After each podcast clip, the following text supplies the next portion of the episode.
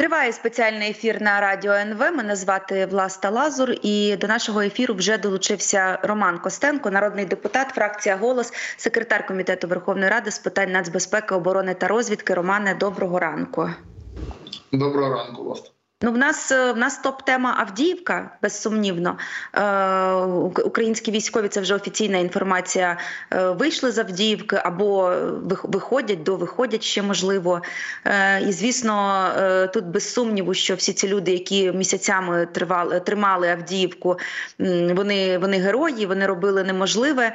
Але як ви би зараз описали причини, чому українські військові змушені були вийти з Авдіївки? Наприклад, я бачила пояснення Джона Кірбі, радника з безпеки Білого дому, і він сказав, він прямо пов'язав вихід українських військових з Авдіївки з нестачею боєприпасів, з нестачею тієї допомоги, яку Сполучені Штати мали надати Україні. Чи є ще якісь об'єктивні причини? Ну, дивіться, в тому числі, я не скажу, що в нас прямо там не вистачало. Да, в нас в цілому, якщо ми беремо по лінії фронту, яка йде Україна і Росія, то в нас обмежена кількість боєприпасів. Але за моєю інформацією, те, що надало вище військове керівництво, що якраз коли почались бої оці за Авдіївку останнім часом, коли... коли, скажімо, противник почав більше напирати і використовувати там більше підрозділів, то туди були додаткові боєприпаси і виділили додаткові резерви. Я не знаю, чи встигли вони доїхати, я не буду називати номери бригад, які туди їхали, але уже на наступний день, коли нам це сказали, було Генштабом заявлено про те, що виходять наші підрозділи.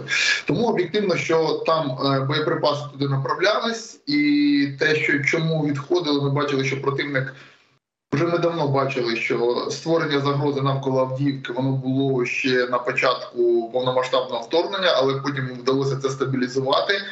Потім, ми пам'ятаємо, Бахмут, Куп'янськ, і противнику потрібно було щось, де можна було б своїми зусиллями здобути якусь перемогу. І от вони потім відновили свої атаки на Авдіївку, бо вона була в такому напівоточенні з їх погляду, та, ну, в принципі, з будь-якого погляду, що військового, що там не досить серйозного експерта, було зрозуміло, що найменше зусиль, попри те, що їх потрібно багато прикласти, але найменше з усієї лінії фронту – це Авдіївка, бо вона вже напівоточені, її можна змусити звідти вийти особовий склад. І тому вони пішли по шляху перекидання туди, і нам це доповідали, своїх військ спеціального призначення, вони використовували своїх там найпрофесійніших. Там було скупчення досить серйозне, вони там створили досить серйозне ударне угруповання, як і в резерві мали війська, в тому числі, які могли швидко змінюватись, попри те, що наші вибивали їх підрозділи, вони їх швидко міняли і знову пускали в бій. Ну і я думаю, це такий буде момент, на який зараз потрібно буде звернути увагу і нам, і противник собі взяв це на озброєння. Це саме, я тут погоджуюсь з Інститутом вивчення війни, які сказали про те, що це був єдиний раз, коли противнику зміг скористатися своєю перевагою в повітрі. І це реально є факт. Я думаю, що з початку повномасштабного вторгнення, якщо ми беремо саме авіаційні удари, то саме ефект найбільше вони мали саме під Авдіївкою, тому що я не знаю, чому противник зміг зробити цю перевагу, а збивати ми їх тільки от в останній день почали. Можливо, тому що в нас там не вистачало якихось засобів, і вони не були туди перекинуті, але от вчора буквально, ми ж пам'ятаємо, були збиті 3 літаки, які саме є носіями цих кабів. Так от, противник там створив перевагу в повітрі, і ми бачимо реакцію, в тому числі і в Російській Федерації, вони зрозуміли, що це їм дало результат, що під цими ударами кабів наше військово-політичне керівництво прийняло рішення, що відводити наші війська. Ну, там, звичайно, і артилерія була, але артилерія і до цього була. Таких масових ударів не завдавали. Тому ми маємо щось робити, бо росіяни зрозуміли, що вони успіху добиваються, в тому числі через свої авіаційне панування таке локальне. Тому, я думаю, вони будуть його використовувати і далі, а що цих авіаційних бомб у них досить багато. Тому зараз питання не просто закрити небо, а і створити таку безпольотну зону хоча б кілометрів на 50, на 70 в сторону противника, бо зараз це їх перевага, на жаль. Тобто, якби, іншими словами, якби Україна мала станом на зараз літаки, то Авдіївку можна було б зберегти. Дивіться, тут питання, то ми і так зараз маємо літаки. І ми, якби ми мали зараз літаки, які могли б конкурувати зі своїм обладнанням і своїм озброєнням з тими літаками, зокрема Су-34, Су-35, це 5-го покоління літаки, там 4+, то так. Але ці літаки, які ми маємо, росіян, на жаль, кращі літаки, тому ми не можемо навіть там підлітати швидко і близько і збивати їх, тому що наші радари не конкурують з їхніми, вони нас бачать далі, і їх ракети нас вражають чи на підльоті, коли наші радари ще їх навіть не бачать. Це така проста математика, яку ми маємо розуміти. Якщо до нас прийдуть F-16, які зможуть патрулювати і хоча б паритетно бачити один одного, то це вже не дасть можливості їм підлітати так близько до нашої лінії зіткнення. Тому зараз ми побачили, що авіація відіграла одну з ключових ролей на цьому напрямку. Знову ж таки, я зараз озвучу те, що мені доводилося читати або чути від військових оглядачів, кореспондентів, які працювали на Авдіївському напрямку. Нарікали на відсутність другої лінії оборони. Я, чесно кажучи, до кінця не зрозуміла, кому ці невдоволення прилітали, чи то військовому, чи то політичному керівництву. Але що ви на це можете відповісти? Чи дійсно Авдіївка не мала другої лінії оборони, якби вона її мала, чи врятувало це її, якщо ви кажете, що там було тотальне панування в повітрі, що зіграло ключову роль? Я думаю, ті, хто кажуть про другу лінію оборони, вони мають на увазі саме не Авдіївку. Тому якраз Авдіївка – це була перша лінія оборони. Самі Авдіївці вже нелогічно мати другу лінію оборони. Це якщо говорити про другу лінію оборони в самій Авдіївці, це про тактичний рівень. Я думаю, люди, які говорили саме про більш оперативний рівень, що немає лінії оборони за Авдіївкою, що якщо противник прорве, то він зможе вийти на оперативний простір і далі вже просто розвивати свій успіх. Я знаю, що така проблема була, вона вже швидко почала вирішуватись, і там вирішується, наскільки зараз вони стабілізували і її, скажімо, добре вибудували. За моєю інформацією, що зачепилися таки за деякі населені пункти, там Степове, Ласточки і інші населені пункти, я їх точно не пам'ятаю, але те, що я говорив, за них зачепилися і побудували там. Наскільки вона ефективна, це ми побачимо в найближчий час, тому що я думаю, що противник, зараз розуміючи, що лінія оборони ще не така стала, і це наша проблема, що її потрібно було раніше будувати, мінувати, і щоб бійці тільки зайшли, стали на неї, і вона вже була як зі сторони російських окупаційних військ на Запоріжжі. У них там сильна лінія оборони, яку ми показали, що ми її не можемо прорвати, бо вони її побудували серйозно. Щось таке мало бути в нас. На жаль, у нас є проблеми з побудовою лінії оборони, вони на самому початку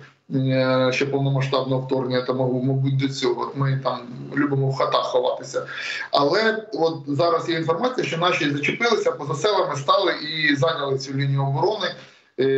Вона вирівняла. Звичайно, противнику зараз буде непросто вже розвивати успіх, бо тоді був такий напівоточення, а зараз лінія оборони вирівнялась. Але тепер важливо, щоб за неї добре зачепилися, щоб там стали підрозділи, організували інженерне забезпечення, систему вогню, управління, і вже це ж нові позиції, нові координати, все нове. Якщо раніше просто артилерія стріляла, до прикладу, по плановим цілям, все було пристріляно, зараз потрібно всю систему вогню перероблювати. Тому це така робота, і противник однозначно буде цим користатись. Плюс у них, те, що я вже говорив, зараз оця накатана тактика кабами, яка показала свою ефективність. І поки ми не прикриємо небо, я думаю, вони будуть продовжувати її використовувати. А, Романе, куди вони будуть розвивати цей наступ зараз? Є у вас уявлення? Там же Покровськ, Куп'янськ, можливо, взагалі на Куп'янському напрямку. Де зараз може після Авдіївки стати наступною гарячою точкою? В якому місті? Ну, основні сили в них зараз зосереджені – це Авдіївка. І є також сили в них на Куп'янському напрямку. Де вони приймуть рішення? Я думаю, от логічно зазвичай, коли відходять війська, йти по, скажімо так, по сліду від військ, що відходять. Тому що я і кажу, що важливо, щоб в оборону ставали не ті люди, що відходять, а щоб ставали резерви і пропускали через себе війська, які виснажені обороною, щоб вони вийшли там на відпочинок. А тут уже стояла лінія, яка їх чекала. Тому логічно, бачучи, що війська відходять, противник мав би йти за ними і там наздоганяти і вступати в бій. Де вони саме зараз будуть? Ну, є декілька напрямків. Ну, повірте, я скажу, що на плацдармі на Херсонському, за моєю інформацією, там теж непроста зараз ситуація. Противник також використовує каби, артилерію, намагаючись вибити наших воїнів. Тому в них так декілька напрямків серйозних, в тому числі вони це роблять і для того, щоб ми не змогли десь взяти резерви і перекинути їх на той чи інший напрямок. Тому Куп'янський і Авдіївський зараз такі самі гарячі напрямки. Там найбільше військ зосереджено. Ви знаєте, я на минулому тижні говорила з Ігорем Романенком, для аудиторії скажу, що це в минулому заступник начальника Генштабу, генерал-лейтенант у відставці, і коли я в нього запитала, а тоді ще не було зрозуміло, чи українські війська повністю виходять з Авдіївки, коли я в нього запитала, там які перспективи, він каже, перспективи печальні, і що ви, мовляв, хотіли. Мобілізацію не зробили, з ТЦК там сміялися, знімали їх на телефони і кликали адвокатів, мовляв, ТЦК роблять неправильно, що забирають чоловіків на фронт, зірвали таким чином мобілізацію. Ось вам прямий результат зірваної мобілізації, ви бачите, в Авдіївці. Чи такі зауваження і такі репліки мають під собою підґрунтя? Я не думаю, що це є основним. Те, що ми мобілізація йде погано, це факт. Ми про це вже неодноразово говорили. Те, що є проблеми, те, що завалили роботу ТЦК, це також є проблема. Але чи є це прямим наслідком саме того, що там в Авдіївці сталося? Ні, тому що туди кидали достатньо резервів. Там була і 110-та, там була і 3-я штурмова, і інші підрозділи. Саме якби ми говорили про особовий склад, там нестачу саме особового складу, то я думаю, що там проблема в іншому. Я ще раз сказав, що противник створив велику перевагу в силах і засобах, як це має бути при наступі, і використав ще раз свою авіацію досить успішно і вибив нас. Тому те, що він каже, це є проблемою взагалі для нашого всього фронту, там наявність мобілізаційного ресурсу. Але тут треба, знаєте, я останнім часом про це так більш глибоко розбираюсь, про те, скільки в нас людей, скільки потрібно призивати, потрібно чи більше мобілізованих, чи потрібно все ж таки переходити до набирати професіоналів. Аналізуєш, скільки в нас, наприклад, з нашої мільйонної армії реально приймає участь у бойових діях, а скільки в забезпеченні, скільки в тилу. І там є про що говорити і про що подумати. І я так само, як я подав свій законопроект 11.012 щодо мотивації служби, я чітко переконаний в тому, що якщо ми говоримо зараз про асиметричну війну, нам потрібно набирати спеціальних людей, мотивувати молодь.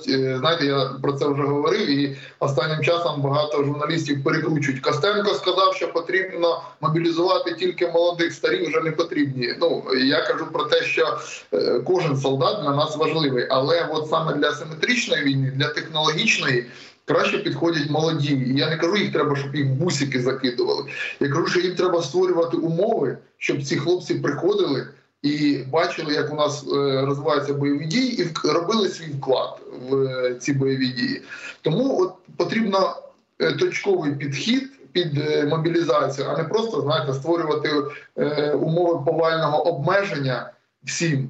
Всіх закидати на фронт, потім фільтрувати окремо відказників, окремо там тих, хто може сидіти тільки в обороні, не хоче йти в наступ, окремо тих, хто може щось робити, в результаті на виході ми отримуємо там якийсь невеликий відсоток тих, з ким можна воювати. Тому потрібно йти по шляху саме мотивування армії і потім залучення їх до бойових дій уже в сучасній війні. Це моя точка зору, з того, що я за 2 роки подивився, як воно відбувається. Я думаю, мене зрозуміють ті, хто ходив в атаки ротами і бачив, скільки там може бійців піти по факту в атаку з роти, ті, хто там тримав лінії оборони, і вони, ті, хто там літають на дронах і розуміють, який контингент нам потрібен.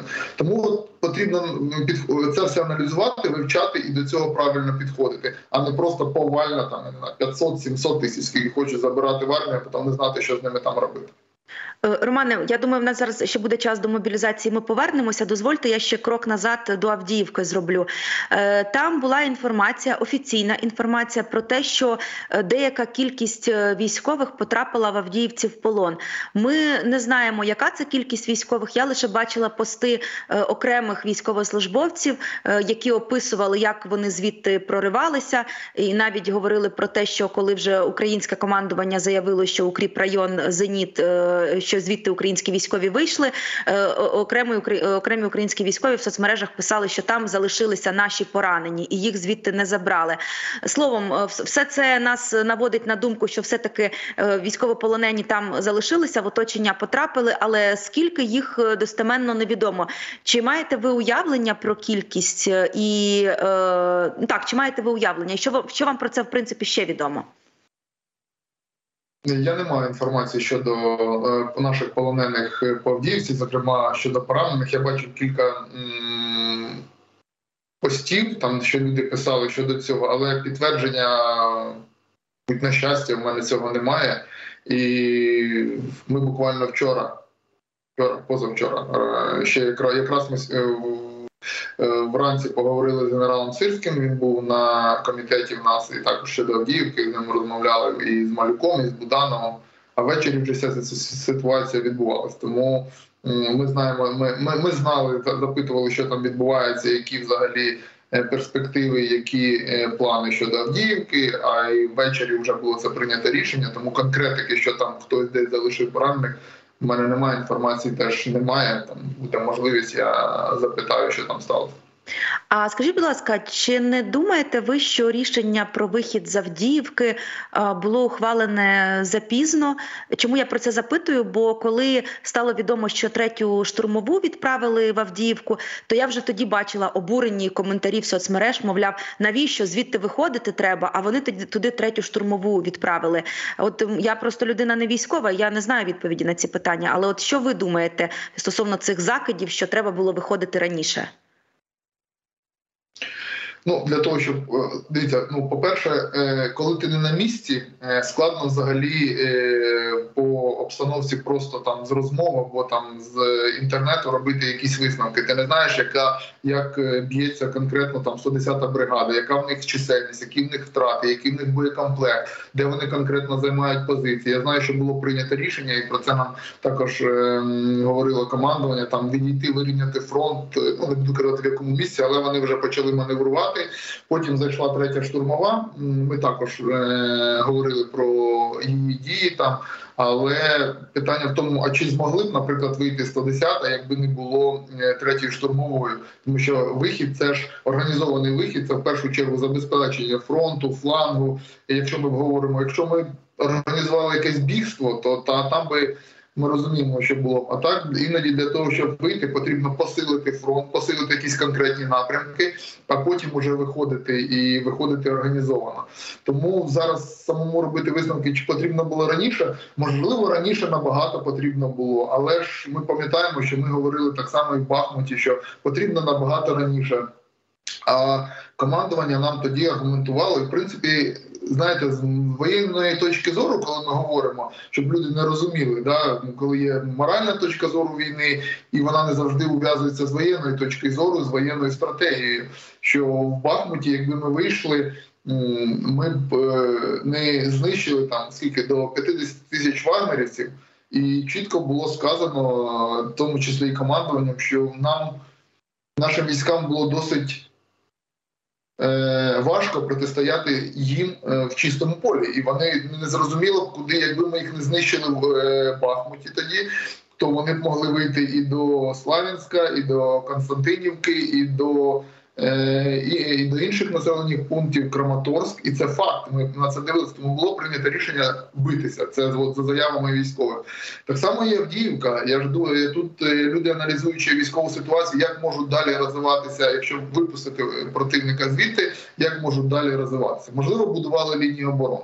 Тому тут конкретно ці питання треба ставити військовим. Чи доцільно, чи недоцільно було їх там залишати, я не можу цього аналізувати. Я можу бачити свою картинку і сказати, ми пам'ятаємо, що Залужний казав про те, що там була інформація, що він хотів виводити, йому там не дали. Це була така інформація. Я не підтверджую цю інформацію, я її просто чув, вона там ходила. Так, це відома інформація. Да, це да. Тому зараз питання відповісти на те, що дійсно потрібно було раніше це робити, я не можу, бо я не знаю всієї інформації про ті підрозділи, як вона там відбувалася. Романе, дякую дуже. З мобілізацією детально вже не встигаємо проговорити, але я думаю, буде ще час, тому що законопроект ухвалений в першому читанні, до другого ще маємо час. Роман Костенко, народний депутат, фракція «Голос», секретар Комітету Верховної Ради з питань нацбезпеки, оборони та розвитку. Ми цілком і повністю присвятили нашу розмову Авдіївці. Далі у нас новини, а після новин ефір продовжать мої колеги. Залишайтеся на НВ.